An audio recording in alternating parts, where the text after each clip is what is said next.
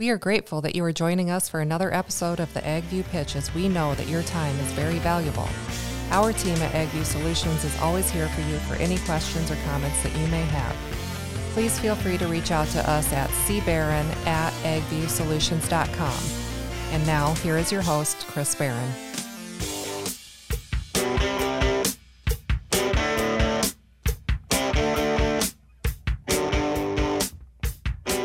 Welcome, everybody, to another episode of the AgView Pitch. We are about to have a conversation around lending, about risk management, and a lot of things financial as we head into twenty twenty-three.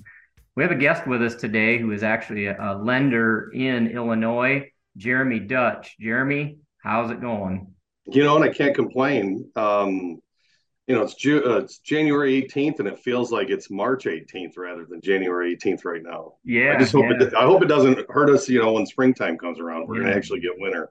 We'll see how smart you are. People are listening to this on, on March eighteenth, and see if see if you have any good predictions when we get to yeah. some of the questions here. But you actually farm in Illinois as well, don't you? Yeah. Yeah. No, my uh, my father and I uh, farm uh, right now about, you know, fifteen, eighteen hundred acres with the custom stuff that we do. We custom feed hogs. Uh, used to have a trucking company uh, that, that uh, we in the last year unwound uh, as my dad uh, starts to be semi-retired. And then um, in addition to that, we do uh, some pressure washing uh, with some confinement buildings and disinfecting with, you know, that side of things uh, for the livestock side too. So. How how I find time to get it all done, I guess, you know, I don't know. Everybody asks me if I ever sleep, and I do. I just, I don't know, maybe I'm, maybe I'm good at time management or something. I don't know. Yeah, well, that's good. That's good. You know, I, I'm a firm believer that uh, those who work in the service industry, who have a touch and feel of what's going on in that industry, have, have a little skin in the game. I think adds credibility, adds a sense of the ability to kind of really know what's going on in the minds of your of your clients, and and some of the why behind some of the the visionary thinking that goes on with a lot of these executive-minded producers that happen to still be in business after lots of years of of turmoil. From twenty thirteen to twenty nineteen was a pretty tough road to hoe, and I think um, we're sitting in some pretty good times now, but I think during difficult times it's time to shore stuff up and and start to uh, think about how do we how do we manage this uh, and steer the ship in the right direction uh, when the waters get rough again here. And I think they're they're gonna. It's just it, nobody knows when. Uh, yep. It it could be uh, in in a couple months, and it, it could be in a couple years. But I think we need to be ready for it. So for yep. sure. So with that said, I guess what I want to do is, you know, I had sent you a list of about ten topics, and and uh, I put a podcast out here a few weeks ago, just kind of talking about, you know, the top ten things that we want to work through um, during the winter. And one of them was uh, having conversation with lenders. And um, what I want to start out with with you is just a general question on what is it that as a lender you look for for a prospective client. What are the kind of the key things that that say, yeah, this is somebody I really want to lend money to? Yeah, no, that, great question. We just, we've gone through and revamped some of that as we've we've expanded and, and created a, a an ag team um, of lenders that are kind of under, you know, a team lead position. And, and uh, we've I've just identified that specific kind of customer that we want to work with. And, and I think that, you know, our ideal customer is, um, you know, somebody that's uh, probably around, uh, you know, maybe Dutch farm size, around that fifteen, eighteen hundred acres um, and, and higher. Uh, that, that, you know, a couple of things are, I think, are really important with, you know, when we look at that of saying, is there, you know, some um, demographics and psychographics within that. Um, I think we really knock it out of the park with, uh, you know, a, a, an operation that's got some size to it. We're a small bank with a lot of power. Uh, we've got some sister banks that allow us to lend up into some really large legal lending limits that you wouldn't expect from a small community bank like ourselves.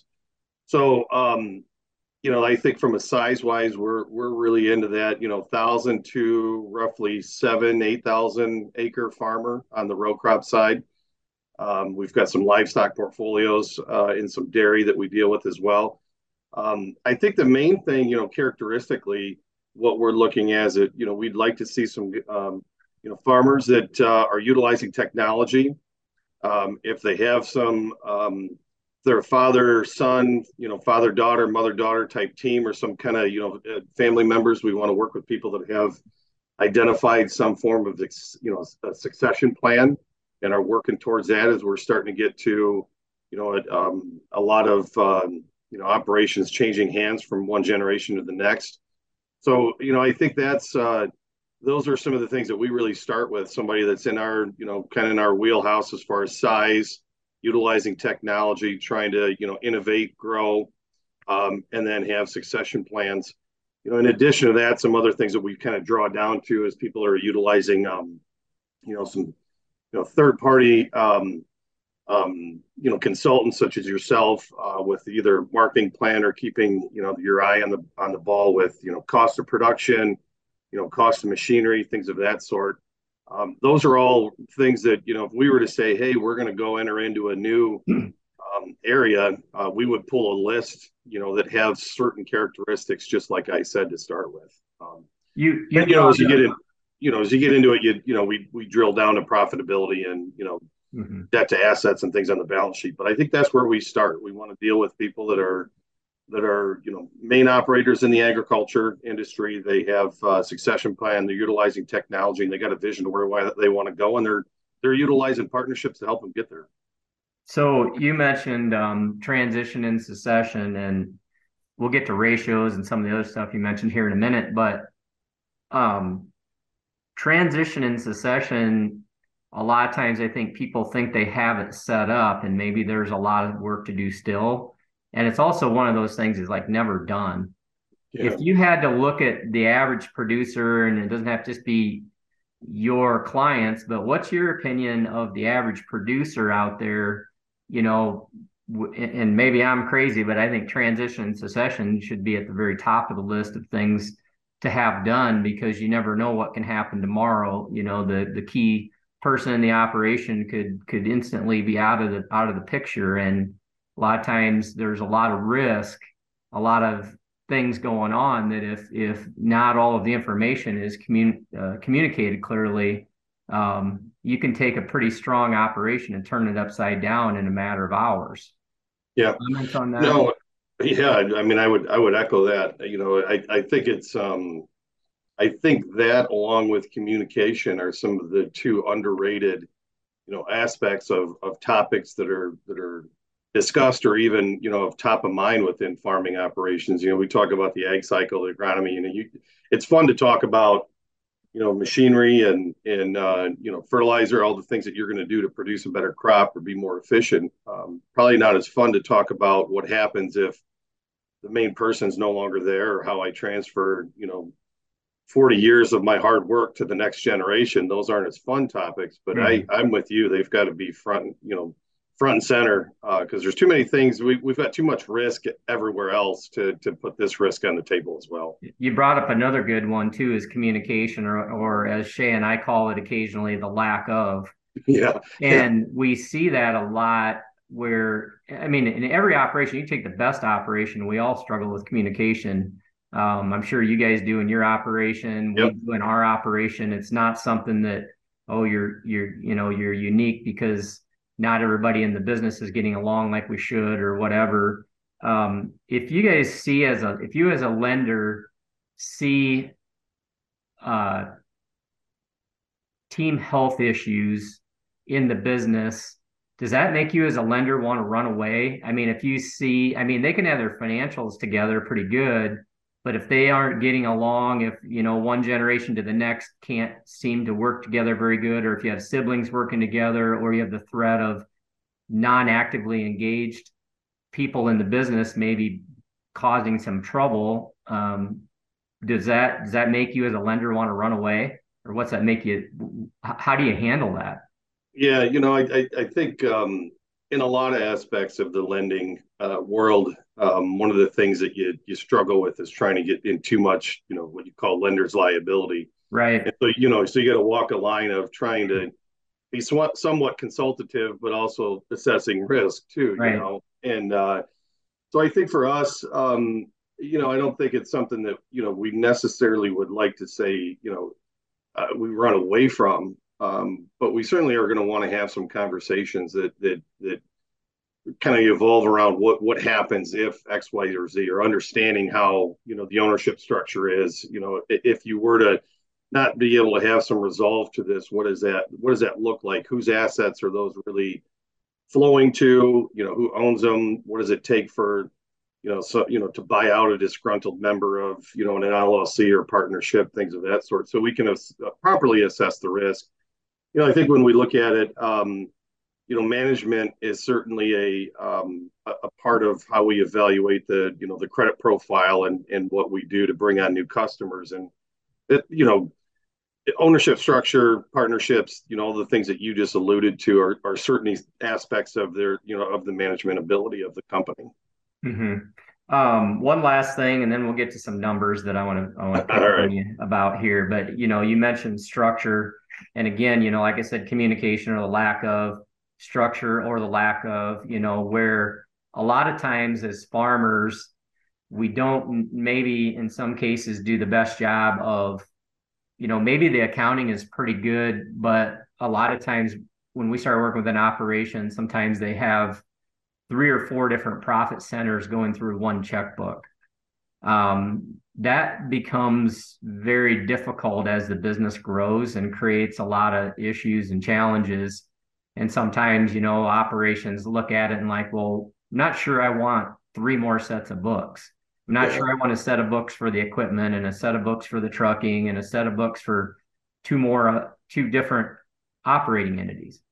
But that's pretty necessary from the standpoint of getting accurate accounting. It's necessary from a standpoint of, um, you know, having the ability to transition something, because when everything's all in one bucket, how do you know what to transition first, second, or third, and then fourth? There's a there's a lot of liability or risk mitigation. Talk a little bit about how you look at that as a lender as well. Yeah. Um... Good question. I, I I don't know if we got enough time to really go through all of that, just that piece of it, Chris. But, uh, you know, I, I think it, you know, from, you know, we're probably similar in the aspect of, you know, what we want to do is bring value to clients, and, and what we bring to them is the ability to to kind of regurgitate some numbers and, and uh, um, present them in, in, you know, different formats than just, you know, what a tax return looks like. And and I think that what ends up happening is that, you know, when you have everything convoluted into one one aspect or into one checking account, one L L C with multiple business enterprises, is how do you know where your cost of production is on that individual enterprise? And that's what makes it hard. And, you know, we even found that a little bit with uh, with Dutch Farms, you know, when we had trucks and farming and hogs all together, you know, it was kind of, you know, there was times that, you know, you're looking at it going, well, do we know that, you know, these trucks are making money? How do we know that? You know, do we know that we're, whether or not we're, we've got too much labor or not enough labor, and, you know, trying to figure out when the, you know, the labor is a, uh, placed onto the farm, when the labor is placed onto the truck, you know, equipment mm-hmm. repairs, you know, oil, fuel, you know, all of that kind of stuff. It's certainly easy to remember it, you know, in October when you're filling stuff up, but when you, you know, in your, in your or in September when you're pre-buying and doing those things. But at the end of the year, when you start going through the G L accounts, it, it's a lot harder to remember which expense was what, you know, for what. And so I think, you know, to your point, if we're going to do our job the right way, you know, as being a financial consultant or a lender, um, to help assess risk and figure out where costs, uh, you know, costs are and break evens, it's almost essential to but the, to break that out so that we mm-hmm. can present accurate data. Right. Awesome. Well, I appreciate appreciate that. So let's let's get into some some uh, meat and potatoes here of lender farmer relationships here, and and start out with um, probably a lot of people listening to this have already um, done their loan renewals for the upcoming year. There's been some risk assessment done. There's been, you know, the year end data. You know, it's probably still coming into you a lot yet.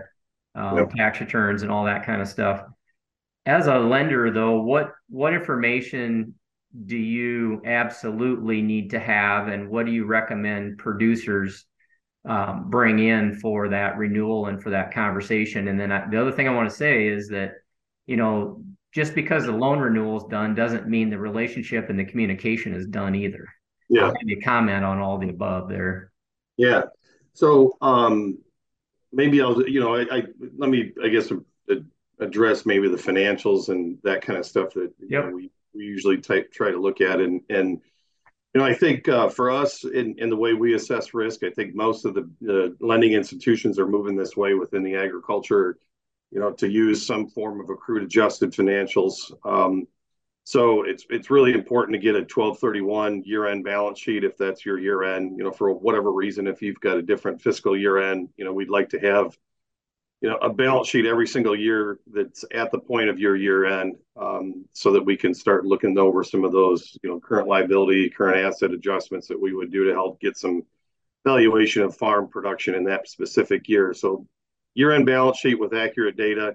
Um, on that, you know, we're listing a lot of, you know, prepaid expenses, having that uh, inventory, trying to get as close to your, you know, where we're at with inventory, um, equipment, you know, long-term assets, that kind of stuff. We really, I think in the ag world, a lot of the times we really start with the with the balance sheet year over year, and then uh, look at the, the income results uh, from that year, and then we start running through our accrual adjustments. So those two things, a year-end balance sheet, a year-to-date, um, or, you know, fiscal year-end um, income statement are essential, you know, for us to get started. I think those are the first absolutely necessary things.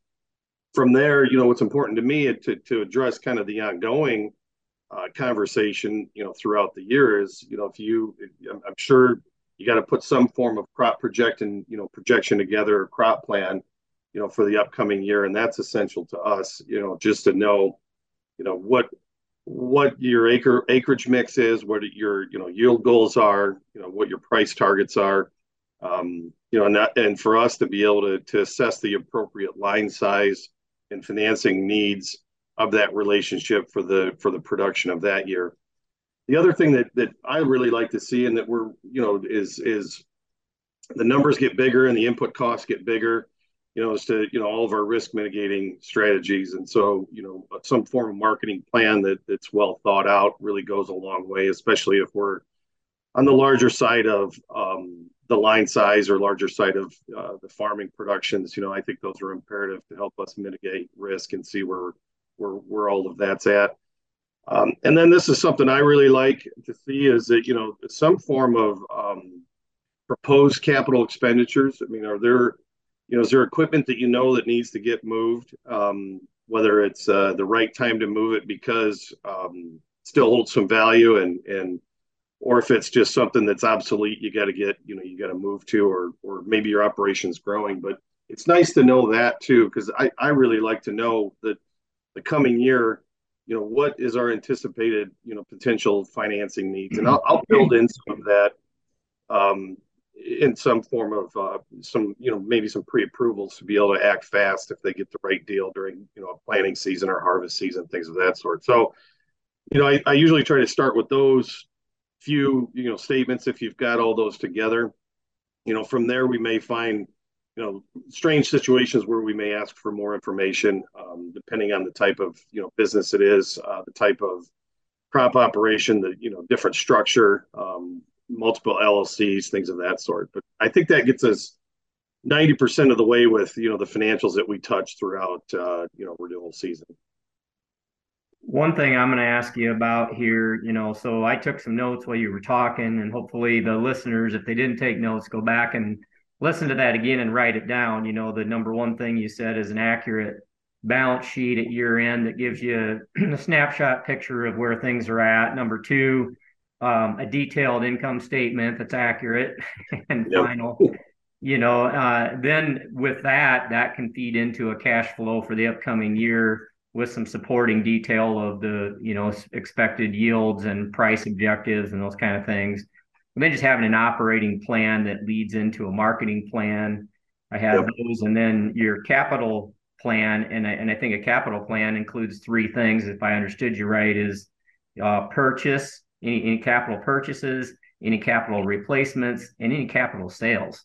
Just yep. because just because uh, it's a capital plan doesn't mean you, you you can't, you have to just buy stuff. It means you could sell yep. some things too. Um, yep. Liquidity is important. And so, couple of things Um, and then I'm going to ask you about working capital and some, some ratios, but equipment a lot of times on balance sheets is a big question mark, and, and different banks do it differently. That's a frustrating thing for me. And full disclosure is, is we have a lot of clients in, you know, fifteen or eighteen different states, depending on the year. And we see some different formulas for how that's reviewed. And so what we've come to is an annual appraisal of the machinery and equipment fleet every single year. So we know exactly what the depreciation is of that fleet. And we know exactly what the value is on that market value balance sheet every single year from one year to the next. Yep. Um, do you see that same thing that we're seeing, is that sometimes, you know, that machinery and equipment fleet needs more detail? Oh, yeah. I mean, I, I think that's, you know, everybody kind of values their equipment a little bit differently. And, you know, I think the one thing that we worry about from the banking in, in, you know, institution is that, you know, if we're showing improvements to net worth, where did that come from? Is that really coming from, you know, retained earnings and earned income, um, or is it reevaluation of assets, um, you know, mm-hmm. things of that sort. And so, you know, you, that's probably where you see a little bit of inconsistencies amongst banks on how they evaluate the, the machinery is, you know, whether you use it at book value minus the accumulated depreciation, you know, um, whether it's fair market value or what. Um, I would love to, to be honest, I'd love to have all my customers that do, um, you know, machinery appraisals at the end of every year, um, so that you know exactly where we're at from really a, you know, a, a market cost uh, mm-hmm. side of things uh, to help with that. It's not something that I think we see um, unless, you know, somebody's working with a, a third party that does, you know, some form of compiled or reviewed statements, or a, you know, a consultant such as yourself.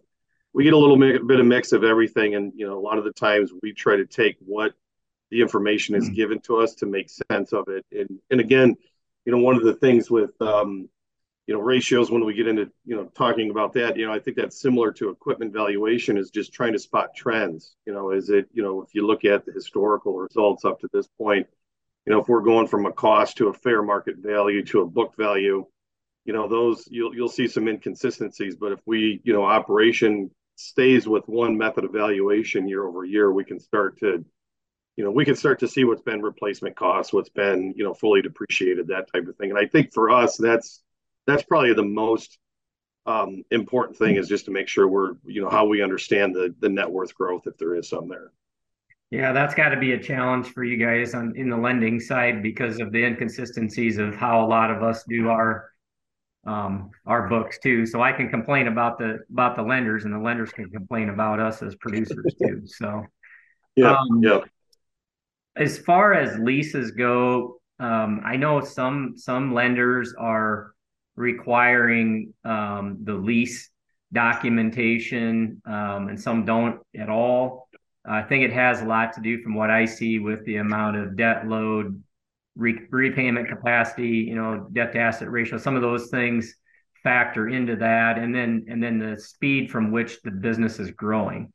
Yeah. So, is that kind of something that, you know, as operations get bigger and bigger, that that might be something that we start seeing where lenders are going to need more of that? I mean, we've seen, and you can comment on this too, we've seen land rents in this last year, just in the in the Midwest, where the majority of our clients are, and into the Dakotas, and, and basically the entire Corn Belt, and in, in some of the wheat areas, we've seen land rents go up about thirty-seven bucks an acre on average. They don't go up as much in the far north, far south, on the on the edges, but in the middle part, they go up a lot. And, and you know, as far as the I-states, we've seen about a sixty dollars an acre average land rent increase.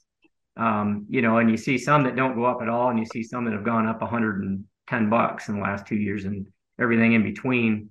Um, what are you seeing for land rent increases and land rent scenarios?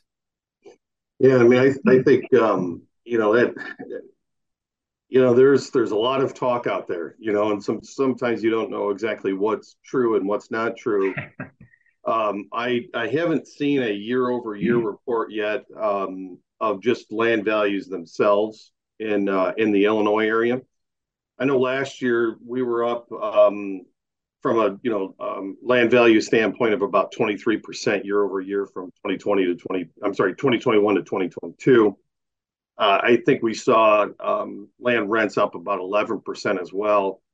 Uh, I think that that's been that's going to be pushed uh, a lot higher uh, on the on certainly on the rent side. I I think um, I would echo what you're saying. I, it, if it's not you know fifty, sixty dollar increase from you know, year and a half, two years ago, I, I would be shocked. There's a lot of uh, numbers out there that that are, you know, quite a bit higher than what they were a couple of years ago. Mm-hmm. And so, you know, we we we track a little bit. Um, we look at a little, you know, some some internal customer data, some uh, you know what we call F B F M, uh, farm business farm management uh, data, and uh, you know the I, I think.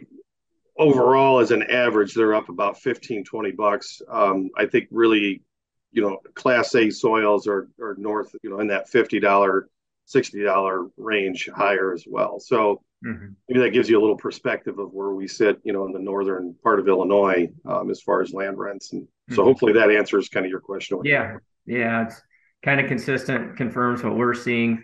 Um, yeah. Next question or discussion point for us, I'm, I'm thinking here is, you know, working capital. So you just, we just talked about land. We talked about equipment, the two largest line item expenses for most any farm business. And when we look at our cost production in twenty-two versus twenty twenty-three, we see a significant amount of needed working capital for this year versus last year. I think the average, you know, two thousand acre farm operation, or, or I'll, I'll put it this way. Um, it's about ninety dollars an acre more um, working capital requirement for our clients going from last year to twenty twenty-three, from twenty-two to twenty twenty-three. So if you got to come up with another ninety dollars an acre just to put the crop in and take it out, and you're farming a couple thousand acres, you know, it's pretty easy to need another couple hundred thousand dollars, either line of credit or liquidity or something.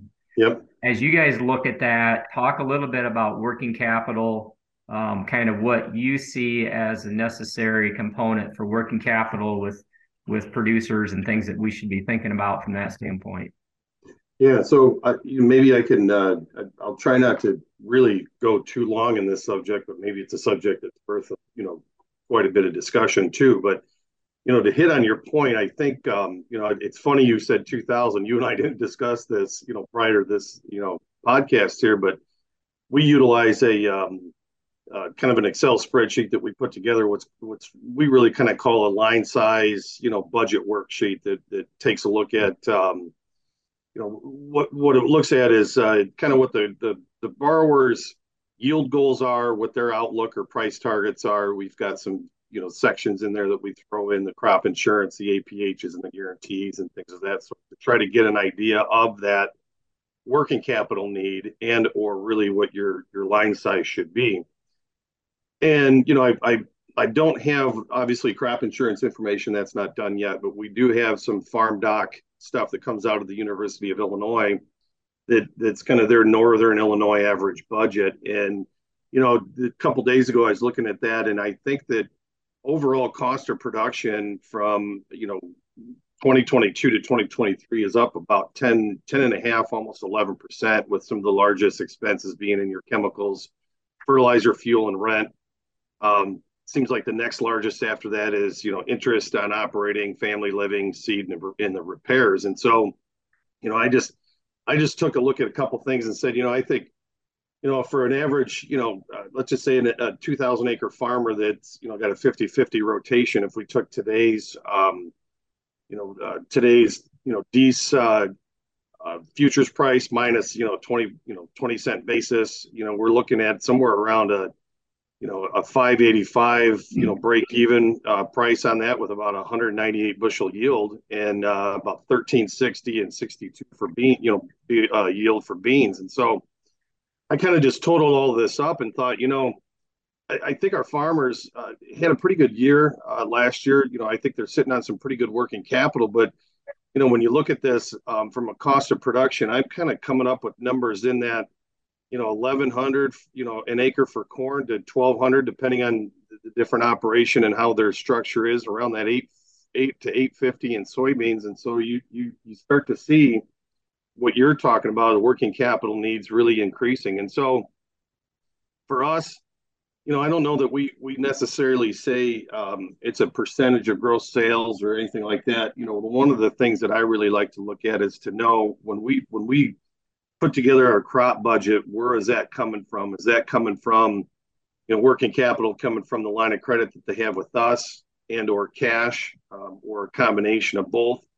Um, and so, you know, when you look at that and you say, okay, well, what's the what's the cost of production? What's our what's our expected revenue, um, and then where we start to really get in, con, you know, concerned is that if there's any shortfalls. You know, you'd mentioned the coming off the super cycle in two thousand twelve. There was certainly, you know, periods of time in those years where, you know, we had um, costs that exceeded revenues, and so we've we've really kind of taken a page out of Doctor Cole's uh, book on on looking at burn rates. And so if you stress the If you stress the, the crop plan a little bit, you know, if we stress it based on whether it's a yield expectation or we stress the price, or, you know, sometimes maybe even stress the, the interest rate, you know, as we're in the rate environment we're in right now, if we start getting into um, negative working capital um, or or in those situations where you got to utilize some working capital to get to the end of the, you know, year with, um, you know, just your expectations, that how how how far is that burn rate really going to be based on your working capital? So if we've got a deficiency, how how long forward can you can you operate? And I think we look at it and say, you know, if, if you can operate based on today, if you can operate three to five years forward um, with some stress scenarios, that that's pretty ideal. That's pretty good. You know, two plus years, that's pretty good. Under you know under two years, you know, we really need to start looking at. Um, what's the right, you know, what's the right thing to do? Do we've got some, you know, um, things that we need to move down the balance sheet? You know, do we have permanent working capital in there that we can, you know, pull some equity out of some real estate, right size the balance sheet a little bit? And if it's less than a year, you know, we're putting, you know, budgets together, and, you know, we can't show how we're going to, you know, pay for all the, you know, eleven hundred bucks an acre, you know, production, you know, based on, on gross revenues, and you don't have the working capital or cash to, to support that.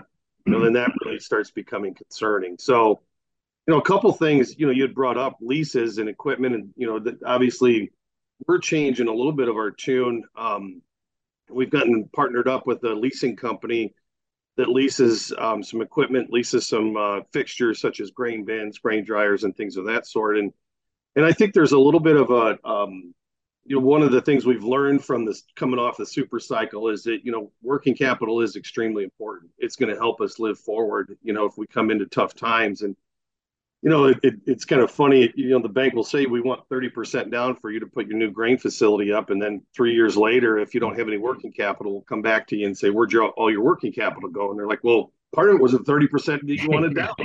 Right. You know? And so we've, we've done a, um, we've just been lucky enough to run across a, a company that does some financing for those. Um, and they, they've allowed us a little bit of opportunity to, to fund some of their financing needs on the backside of those leases, so that we aren't, you know, extremely out of a, of a credit relationship opportunity. But it does help to preserve working capital. Um, it does help for you to expand. And, and uh, I think those are some of the things that, you know, as we move forward into, you know, larger dollars, Um, more uncertainty, more risk. Uh, I think some of those got to be um, on the table if, if you're wanting to expand and, and upgrade. Sometimes it does make sense to, to to lease some of those and let us be a partner on the backside of that lease um, if we still want to continue to grow the relationship. But I think for us, you know, a lot of it is is a burn ratio that we really are concerned with. Obviously, trends Are, are another, you know, thing that we look at is that, you know, are we tra- trending in the right way, way with working capital? Are we not? You know, those all lead to further discussions as to, you know, what's really going on. Is it, was it a, a pricing option, you know, that, that we just, where we we lost some traction, you know, on the current asset, current liability side? Is it been equipment purchases that just really need to come off and get placed more on the intermediate, long-term side of things? Um, Once we start trending that out with the burn ratios, we have probably more in-depth conversations. You brought up, uh, you know, those intermediate purchases, which I'll go right back to equipment because it's the second largest line item expense. It's the most entertaining thing for farmers to buy. yep. that you spend money on. And then when, when you have a really good year and you're in the middle of harvest and you realize where your efficiencies aren't, and you're like, well, if I would just buy that green card, or if I would just buy that corn head, or if I would just buy that cotton picker, or whatever it is, wherever you're at, there's always a lot of needs and wants and wishes, and there's only a limited amount of cash, a limited amount of capital. What makes you feel comfortable, you know, or, you know, how do you handle that, or how are you viewing that? Because we went for, from twenty thirteen to twenty nineteen, most operations, and really weren't able to um, keep their fleet as current as maybe some of them should have. And then they're probably, probably kind of trying to play catch up, but you got to balance that between liquidity or, or, you know, your working capital position.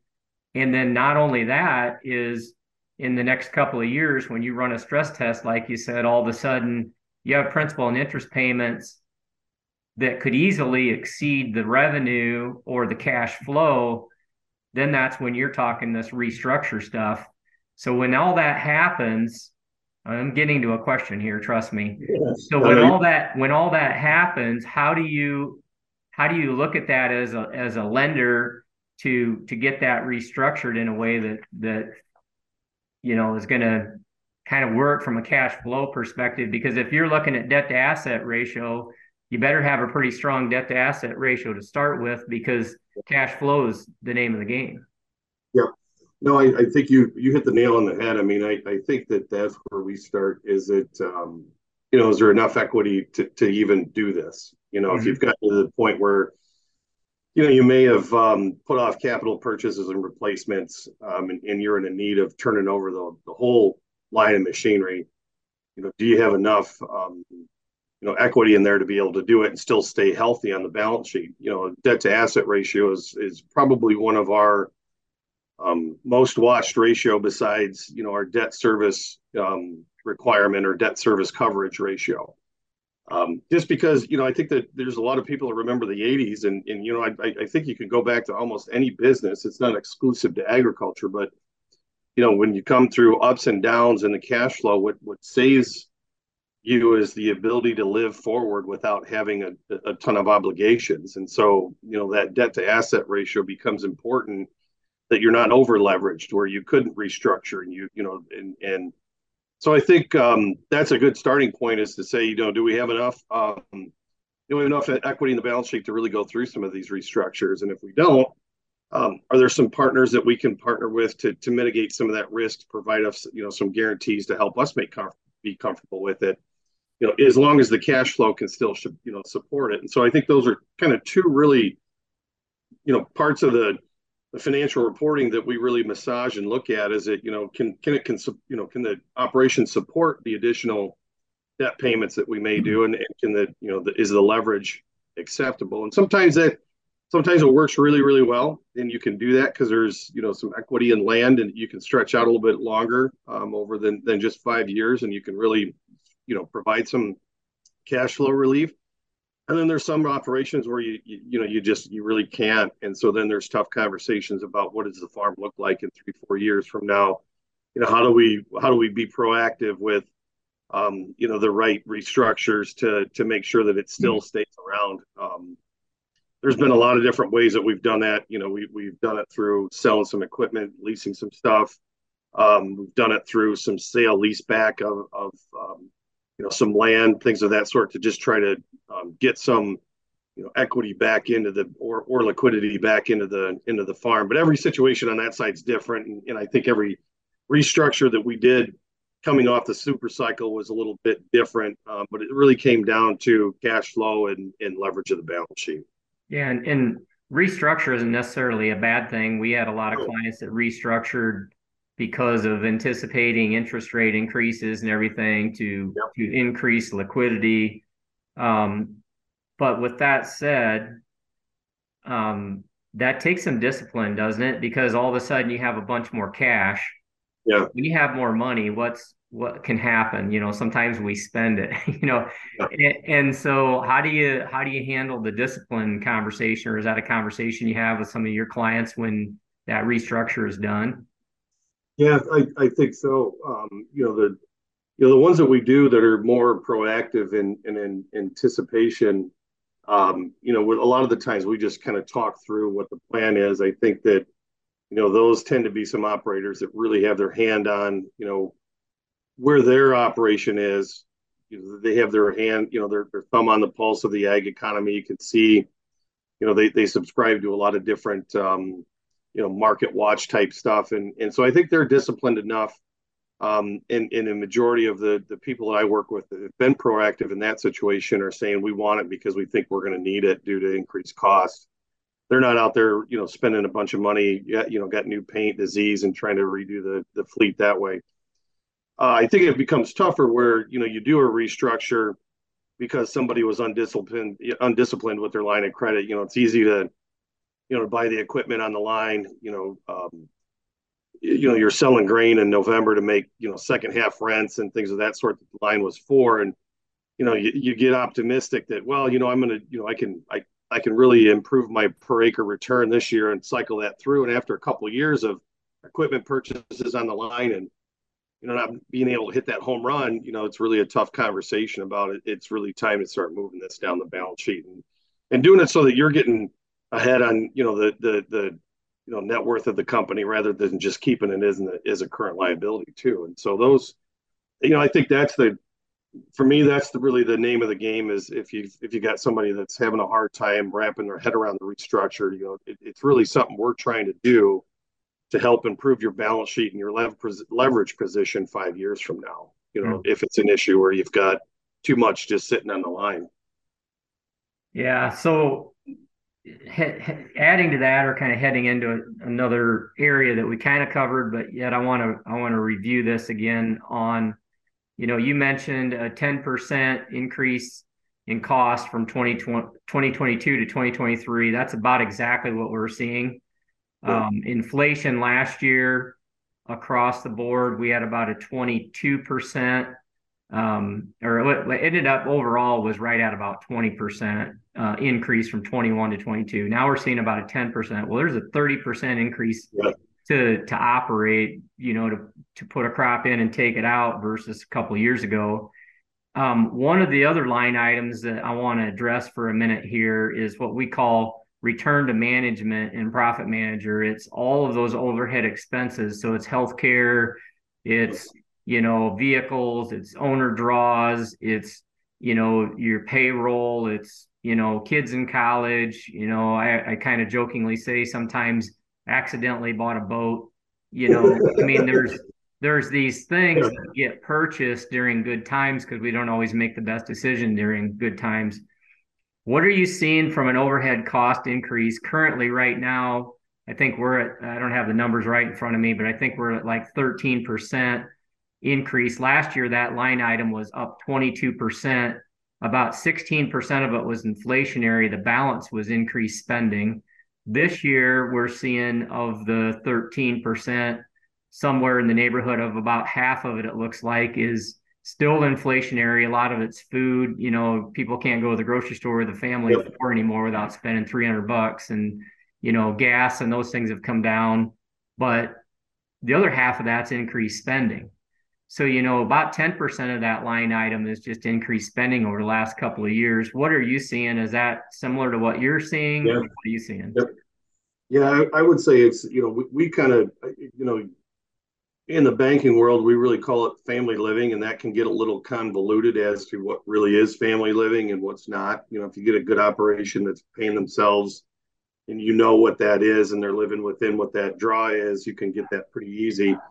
But I think that, um, you know, on average, I think the average cost uh, or the average um, reported family living expense um, within, you know, crops in Northern Illinois was around that seventy-seven thousand dollars last year. I think this year it's projected to be close to about ninety-eight thousand dollars to one hundred thousand dollars. So, you know, maybe we were a little bit slow um, in recognizing some of that and all of the costs from twenty-one to, to twenty-two, because we're we're probably closer to, if, if those numbers are accurate, right closer to a twenty-five percent increase, um, you know, or just, you know, slightly over twenty percent increase. Uh, but I think we might might have been, you know, in Illinois and some of the farm doc numbers and F B F M numbers, we might have been a little late to the table on on looking at it year over year. So I think overall, you know, we're seeing about a twenty to twenty-five percent increase for over the last couple of years of just family living needs, whether that's inflationary, whether that's spending, you know, things of that sort. So I think it's right in line with what you're talking about here. Mm-hmm. And we look at it in terms of cost per acre. And again, I, I forgot to print that out here and have it right in front of me, but I think we're right around about ninety, ninety-one something an acre for overhead costs. But we plug into that thing, you know, more than just what, you know, maybe you would call family living. We got, you know, yeah. the electric bills and the, and the fuel for the, the vehicles. And, you know, there's it's a pretty long list of yep. items, and the range that we see in that category is pretty astonishing. I mean, on the low end, I think we're in that mid thirty dollars an acre range um, because there's, you know, supplemental income coming from off the farm. And then on the other hand, you got an operation that doesn't have any debt and owns all the land they farm, and they're taking that, yeah. that category is two hundred fifty bucks an acre or whatever, because they're pulling that those profits out of that category. So the range is pretty wide, but I appreciate your your two cents on that. Um, as we get close to wrapping up here, there's probably a couple things that I had thrown you as questions. Maybe is there anything that that I didn't ask you that you were prepared for that you thought, you know, maybe we should should hit on that that I didn't? Um, you know, one thing I, I can think of off the top of my list there was cost of production, but I'll shut up for a second and see if you had anything. Yeah, no, um, you know, I think, uh, you know, you had shot me a little bit about ratios. Maybe, uh, you know, the, I would say that some of the some of the three ratios that we kind of look at, um, you know, and trend out. This isn't, you know, obviously the full extensive list, but some of the three that are probably most important to us would be, first one is a debt service coverage ratio. Um, you know, in the ag world, I've heard it, you know, called uh, D C R C, you know, capital debt repayment, re- replacement capacity, that kind of thing. Um, mm-hmm. But but we're basically what we're looking at it, you know, for for really simplistic purposes, we're just saying, you know, for every dollar of um, debt payments you have, we want a certain ratio above that that's generated in income and cash activities. I think that, you know, for us, we get real comfortable at, uh, you know, a one point one five or higher ratio, um, you know, that, that we'd really like to see. Some years we see, depending on what kind of financials and, you know, whether it's a cash basis tax return that we're looking at or whether we have accrued financial statements, you know, those numbers can be a little bit skewed. Um, sometimes we trend that out over a three-year average, depending on what we have. But we'd like to see, you know, for simplistic re- you know, purposes, if you have a dollar of debt payments, we'd like to see it at the very least generate about a dollar fifteen in revenue to to match that. Um, From a simplistic standpoint, dumb question, but I'm going to ask it because, and it's not a dumb question. It just so you so you're taking the the total debt and dividing that by the income to get your ratio. Yep. Okay. Yep. Just making yeah, so, sure that's clear for the. Yeah, know, for the yeah, ratio. yeah. No, you know what? It's a good good good observation. Sorry, you know, sometimes I you know. Us in the lending world, we get so used to, you know, dealing with this ratio of, you know, how do you calculate it? You know, we right. really, you know, you start with your net income and then add, you know, non-cash items back, um, like depreciation, amortization, you know, one-time expenses, things of that sort. Add back your interest expense so you don't double count it um, on the, you know, divide, you know, dividing of the annual payment. But we really, really start there and we come up with a number that's, you know, your your actual cash to service debt, and then you divide that by the annual payments, and that gives you your ratio. Okay. So that that's number one. You know, I, I think if you know that's our, our our if we were to say, hey, you can only look at one ratio, that would be the one ratio that I would absolutely have to look at. Mm-hmm. Um, and then from there, I'd be looking at a current ratio. You know, obviously, we'd like to see it at the very least a one-to-one ratio. Um, we'd like to see it a lot higher to build working capital, but you know, when you start getting into negative working capital, that's when we start looking at, um, again, permanent working capital that's on the line, equipment purchases, things of that sort. So that one's important to us to just trend out and look at and say, you know, is there things that are stagnant on the line, or are there, you know, things that are going on in the current side of the balance sheet that, that we need to address? And then the last ratio is that debt to asset ratio. Um, that just shows us kind of the overall health and leverage of the operation. And, you know, really, I think thirty percent or lower uh, debt to assets, pretty darn good. I think you're doing really good in today's day and age. Um, we think thirty, you know, we see a lot of operators, you know, somewhere between that thirty to fifty percent range, uh, depending on their size, you know, the, the how new the company is, um, how new the equipment is, you know, land purchases, that type of stuff.